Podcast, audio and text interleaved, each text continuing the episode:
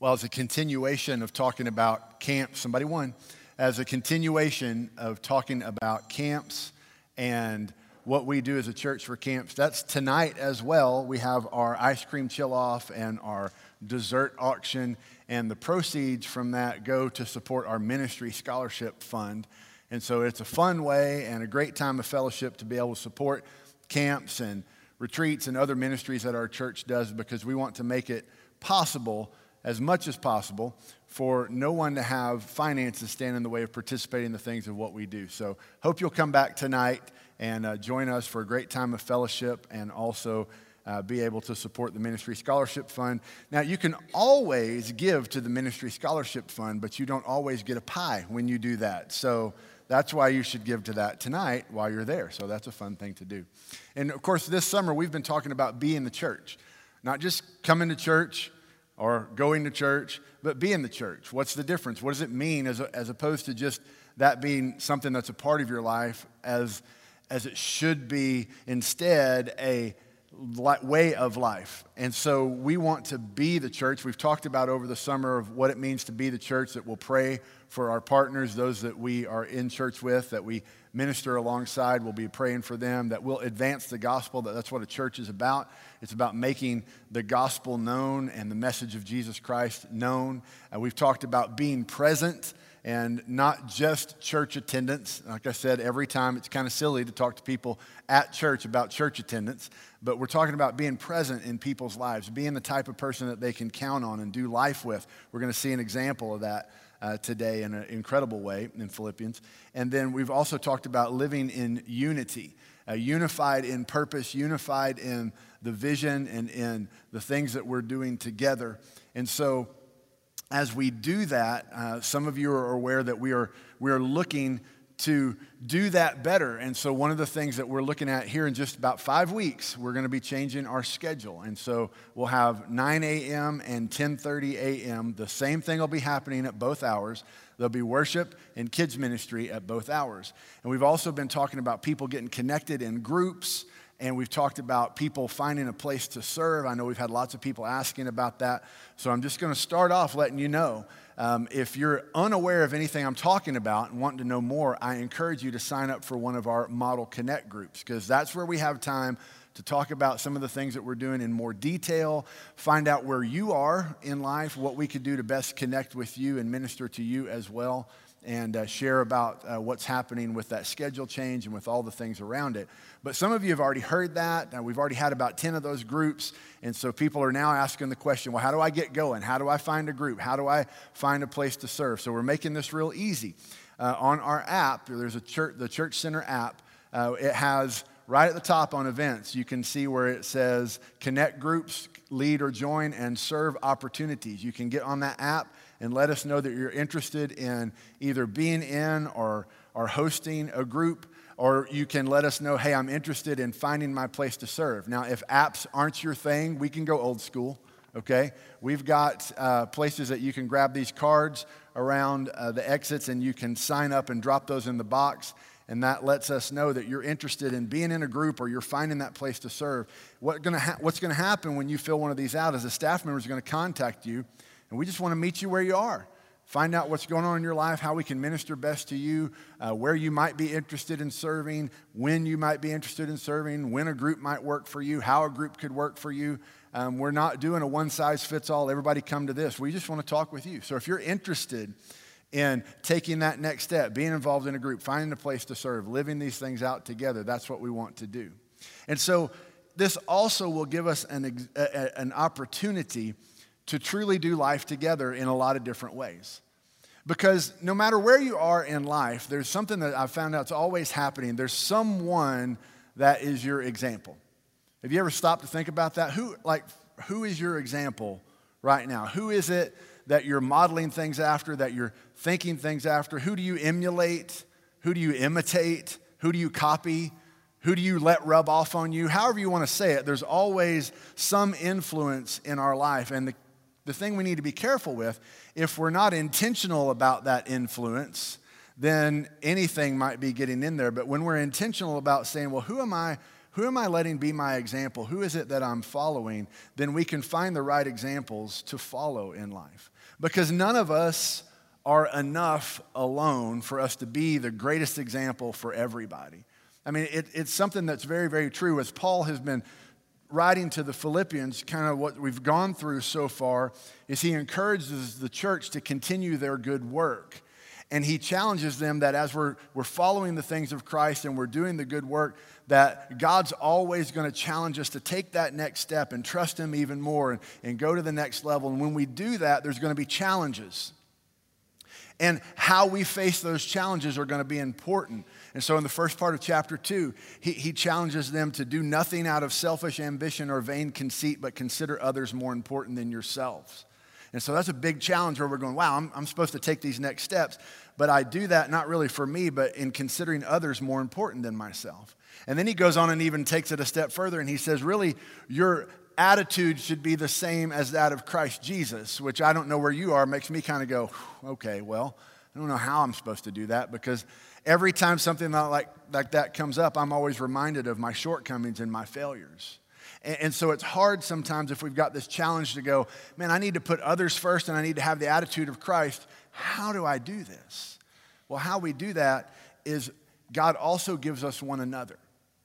Now, each one of us on our own are not enough for anybody. As a matter of fact, if I take the ultimate example in my life and my marriage to my wife, Julie, something that we talk about all the time, I'm so very thankful that God is the center of our marriage and that she has a relationship with Jesus because, just to kind of sum it up, I can be a pretty good husband, but I'm a horrible God. And so if she tries to find everything she needs in life just from me, I, I can't be that. And the same thing is true with any relationship in life, period. But yet, God still does give us one another, and we do life together, and we're an example to one another. Now, the truth about it is, when we look at Jesus' example, it's always the perfect example. But when we begin to look at the example of others, sometimes we're going to find some things that are false. I've, I've shared with people before, I'm the fourth of four children. You know what that means? It means that sometimes I learned what not to do because I watched my older brothers and sisters and I realized, dude, I probably shouldn't do that. You know what else it means? Sometimes I learned how to just do those things differently so I didn't get caught because I was like, you didn't understand that you could do it this way and get caught. So sometimes you don't always get the best examples. And sometimes it's not always leading to the same thing. So I understand that there's a certain shortcoming that goes with looking at any individual, but here's the truth of God's word God has given us one another so that we can be an example for one another in living these things out. And what I've learned to do in my life is look at others and go, man, I wish I could be generous like that person. I wish I, I wish I had that compassion. I wish I had that awareness. I wish I had that whatever. And go, man, there's just some things about that person that I want. And yes, when I do look at some other people, I go, okay, there, there are some things that maybe I don't want to do or I don't learn. And I know the same thing happens with me. But God's given us one another to move forward. And that's where we come to this place today that Paul is challenging us to continue to live these things out, to take it to the next level, to have the attitude of Christ Jesus. And then he gives us a travel itinerary.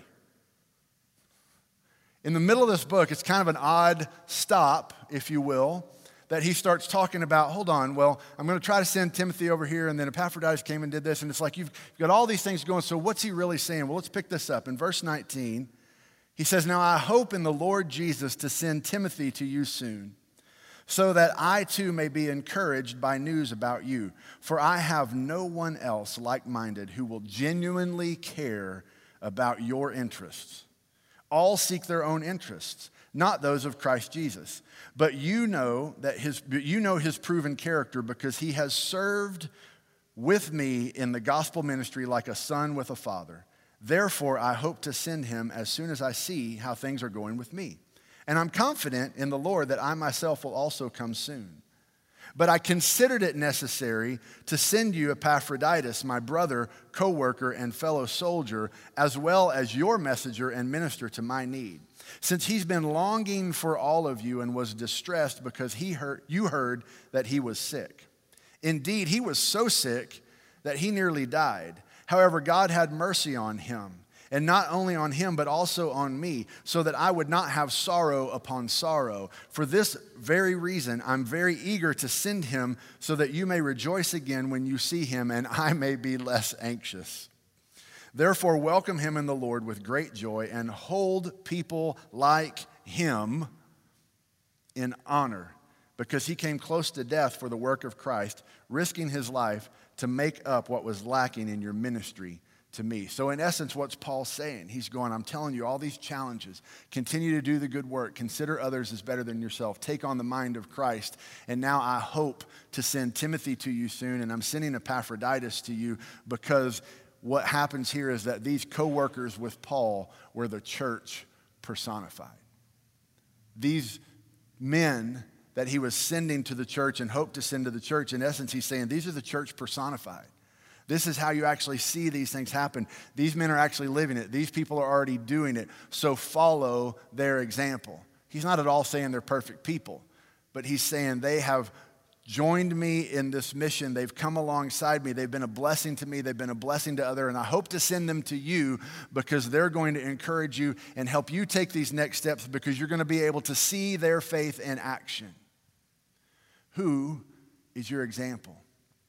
Who are the people that you're looking at? Who do you see faith in action? What are the things that you're learning from other people? Where intentionally are you allowing these influences to come into your life so that you can live these things out? So it's not just some lofty concept to think about, but it's actually life that we live. That's what he's saying in these verses. So we get these example of Timothy and Epaphroditus, and here's what we can learn from them. The first thing that we see that Paul talks about specifically about Timothy is man, look at this guy's character. My character matters. That's what I need to understand. My character matters. How do we know about Timothy's character? Paul says, because he's lived it with me. He's been on mission with me. He's walked with me. He's been beside me. And he over and over and over has demonstrated that he's one that puts others in, that puts others first, that's not here for his own interest, that's here to carry out the gospel message. And so Paul goes on about his character, saying, I have no one else like minded who will genuinely care about your interest. All seek their own interest not those of Jesus Christ, but you know his proven character because he served with me in the gospel ministry like a son with a father. I love that. How do they know his character? Because they've seen it, they've lived it. It's taken time. You can decide today that you would like to be a person of character. And sometime years from now, you might achieve it. Because it's just not something you decide today to do and go, I am now a person of character.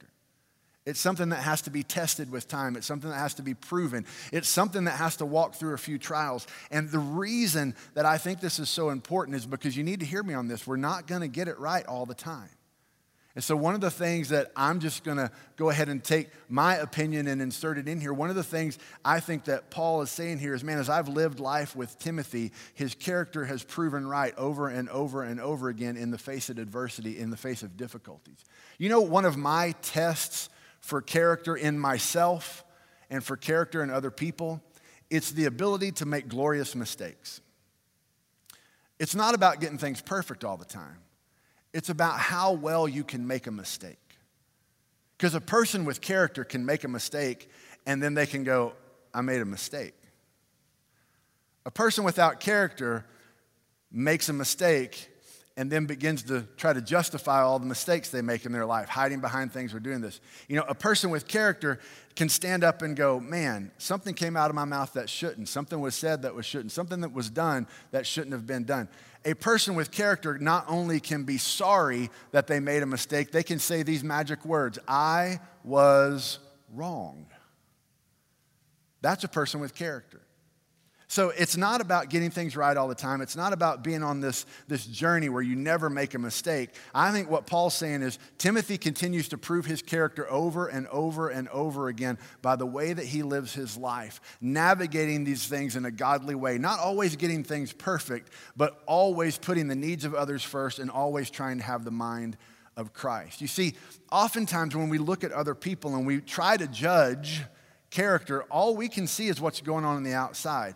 But there's something that we all need to understand is that God's not looking just on the outside. God knows the thoughts and the feelings and the things that are happening deep inside of us.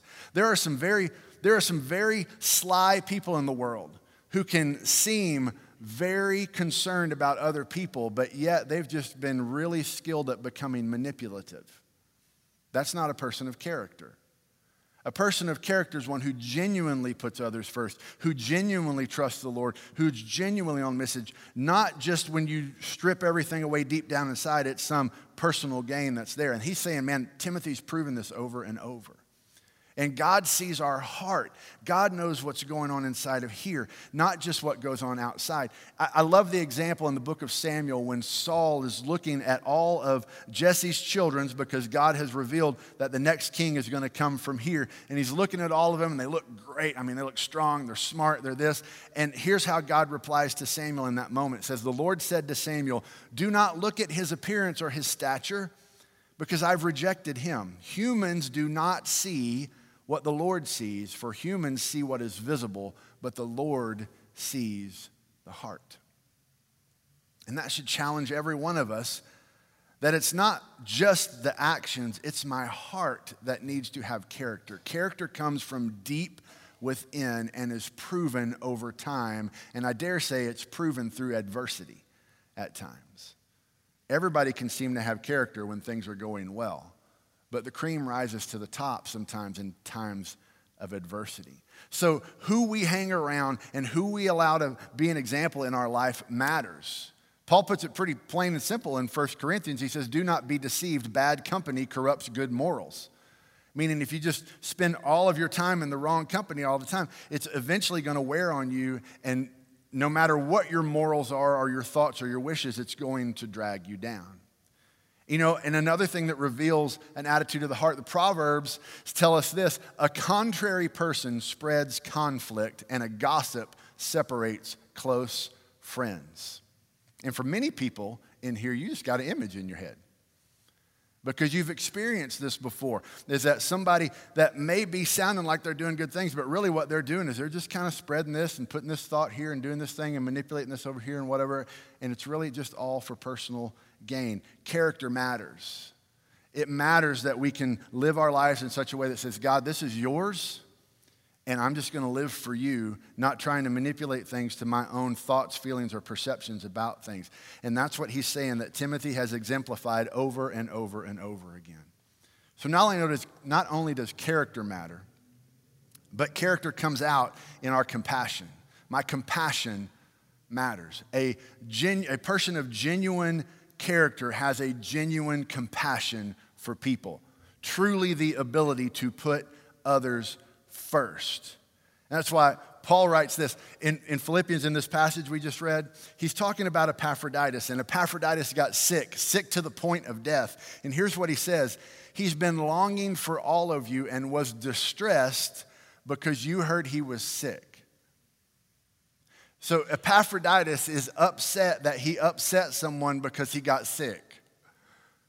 You know that person, right? I'm like, they're sick, and they're like, okay, but don't worry about me. How are things going with so and so? And where's it? Oh, I'm so sorry, I can't be. It's like, you're sick. It's okay to be sick. No, I just wish I wasn't a burden on anybody. And I w-. this is Epaphroditus. Epaphroditus gets sick, and we're not just saying he had a man cold, right? Okay, he was sick to the point of death. Thank you, Michael. I appreciate somebody's listening to my man cold joke. Just kind of went zoom right there over everybody else. Sick to the point of death. And in that moment, he's still worried because people are worried about him. And so that's why Paul says, I had to send him back because he was so concerned about you because you heard about the things he was going through. I sent him back because I wanted you to see that he was okay. And that's why he sent him back. So there's a compassion that's deep within Epaphroditus. He apparently was the man that when the church said, We need someone to take a gift and take care to Paul, he was like, Man, I'm in, I'll serve, I'll do that. And so he takes off on this journey and he takes things to Paul and he, he delivers things, he ministers to them on behalf of the Philippian church. And then in doing so, he gets sick, sick to the point of death. And then Paul goes, Man, you just need to go back to these people because Epaphroditus is so concerned that they're concerned about him. That's just a level of compassion that I long for in my life for others.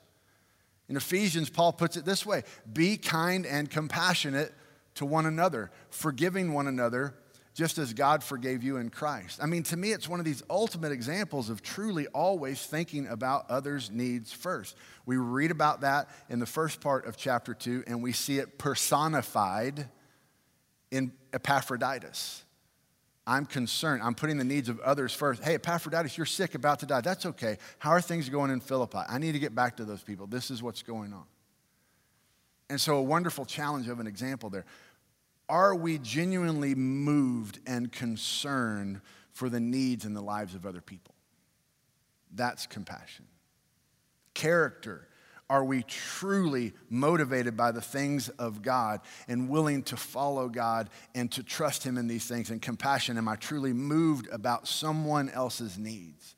Or do my needs seem to always rise to the top, no matter how often I really want to do this? That's why I say it takes time to develop this. It has to be intentional because each one of us, left to our own, will default to ourselves.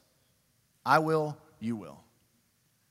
So it takes intentionality of saying, How do I learn to live like this? And so Paul says, Here's how you do it. I hope to send you Timothy. I'm sending you Epaphroditus. Look at what they've done, honor what they've done, follow that example. And there's something I think that comes out just in the context of this whole story that we can begin to derive this truth from, which is why we're encouraging people to find a place to serve and find a place to connect and to be the church, not just to come to church. And it's this my deepest relationships will be formed on mission with others. My deepest relationships will be informed, they'll be formed when I'm on mission with others, when I'm trying to accomplish things with other people. That's where we build that connect. And, and not to lighten this point any, but you don't even have to get biblical on that. Just talk to a team who's trying to accomplish a goal of winning even a game and they forge these relationships and they overcome adversity and they have difficult discussions at times about who needs to do what because they have a common goal and they figure these things out and they come together to try to accomplish that goal. And when they achieve that goal, there's victory all around and there's things that go on. I mean, it, it's really a picture of, of a team. But in life, it's even further than that. And, you know, I shared this a while back. I don't like yard work. It's not, I'm, I'm allergic to earth. I think that's why I'm a Christian, okay? So it's like anytime I go outside, I have to med up, I have to prepare, I got the nasal rinse and all this stuff. And so you, you deal with that. And so every time I have to mow my yard, I don't wake up and go, it's yard day, I'm excited. I just wake up and go, okay, I got to gear up for all these type of things. But a few weeks back, we did Serve Sunday, and I couldn't wait to work in somebody else's yard with a lot of people who are on the same mission. And I learned a lot about them because I got to be there side by side, and I'm hauling bags of mulch and I'm trimming things and I've just got it all over me like this. And I'm like, oh, well, it'll be okay. But because I'm on mission with people, we're trying to accomplish something that serves someone else, it was a blast. My deepest relationships are going to be formed on mission with others. And so that's why Paul says, welcome him in the Lord with great joy and hold people like him in honor because he came close to death for the work of Christ, risking his life to make up what was lacking in your ministry to me. Paul says this man was finding his joy in his life in his mission, and I now have such a deep connection with him because he was on mission and ministered to me, and I'm on mission and got to minister to him. And Timothy's been on this mission, and man, he's like a son to me, and they've forged this deep relationship because they were on mission together. And that's the joy of serving alongside people and trying to accomplish something that is great, greater than you. Paul writes to the church in Thessalonica encourage one another and build each other up as you are already doing. How are we supposed to do that? We get together, we work on things. How am I truly going to be able to encourage someone in their giftedness if I don't ever see them in a place where their giftedness is active? But if I'm doing things alongside with them, trying to accomplish the, the mission of the church and to help them be like Christ, then I can continue to encourage them and go, man, you're, you're great at this. And you seem good. And I can learn from their example, and they can learn from my example. That's what church is supposed to be like. Paul, uh, not Paul, Solomon in Ecclesiastes writes it pretty simply. He says, Two are better than one because they have a good reward for their efforts. And I think that just flies in the face of the individualistic mentality of our society that I can be my own man and do it by myself and get this on my own. And, and the wisest man in the world goes, no, no, no, two are better than one. You don't want to do this by yourself. You don't have to do this by yourself. And you're going to get a lot more out of things when you learn to do those together with other people. And so that's why we can find our deepest relationships when we're on mission with others, not just around others, but doing things to try to advance the gospel. So let me just put it like this The fullness of life is gained by serving, not by sitting. And, and so that's what we're really trying to center this whole thing around about being the church. I, I love the fact that people attend our church. I love the fact that people hear the gospel message. I love the fact that they want to be around other people. But if you really want to take that next step and go to that next level and get everything out of your faith that God wants you to have in your faith, then it's not going to just be sitting, it's going to be serving. It's going to be taking that step and saying, I'm going to, I'm going to live my life in a way that says, How can I be a blessing to other people? And you realize that the more people are doing that, then the more blessing that we can be to more people, and life gets to be really incredible. The fullness of life is found in serving, not just in sitting. Now, I'll just say it this way I do actually study and work the best that I know how to deliver the best and most encouraging and challenging messages that I can. But I promise you this that I could deliver the perfect sermon and it would come nowhere close to impacting your life as much as living out God's word ever will. Because you can sit and listen to me all day long, and I'll pray for you if you want to do that.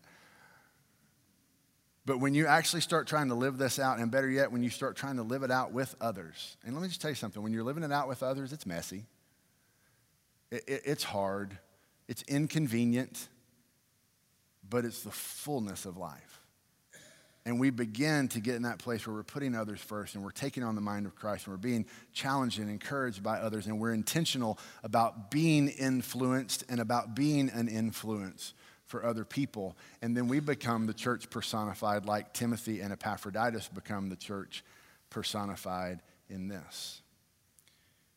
Paul writes in Acts, in, in, in, every way I've shown you that it's necessary to help the weak by laboring like this and to remember the words of the Lord Jesus because he said, it's more blessed to give than receive. You see, oftentimes we hear that verse in the context of, well, I, I got to give money. But no, what he's saying is, look, it's necessary to help the weak by what? Laboring like this and remember the words of the Lord Jesus Christ because he said it's more blessed to give than receive. You're going to find the fullness of life as you learn to live it in service, in giving. That's where you're going to have life to its fullest. And in Ephesians, this verse I think just drives it home better than anything else. We are his workmanship, created in Christ Jesus for what? Created in Christ Jesus, everybody say it with me, for good works. We're created for good works. God made us to do good things. We're created in Christ Jesus for good works, which He has prepared ahead of time for us to do. So I promise you from the bottom of my heart, as I talk to you today, encouraging you to find a place to get active, to serve, to give life back to someone else. I, I don't mean this to be rude. It's not because we need your help, it's because I want you to have life to the fullest. And that's a totally different motivation. Because you understand that, right? When you're that person like, oh gosh, you got to do this because we just need you, we just need you, then you're like, okay, I'll come and do. There's not a whole lot there. But when you understand that, man, I get to serve alongside because I'm finding the fullness of life in living this out, in considering others better than myself, in seeing their needs and trying to fill them, and in taking on the attitude of Christ Jesus, who laid down everything that he had so that we could have a relationship with him, that's when we begin to find the fullness of life. So I'll just close with this question. Who can I help live this out? That's where we'll just wrap this up today.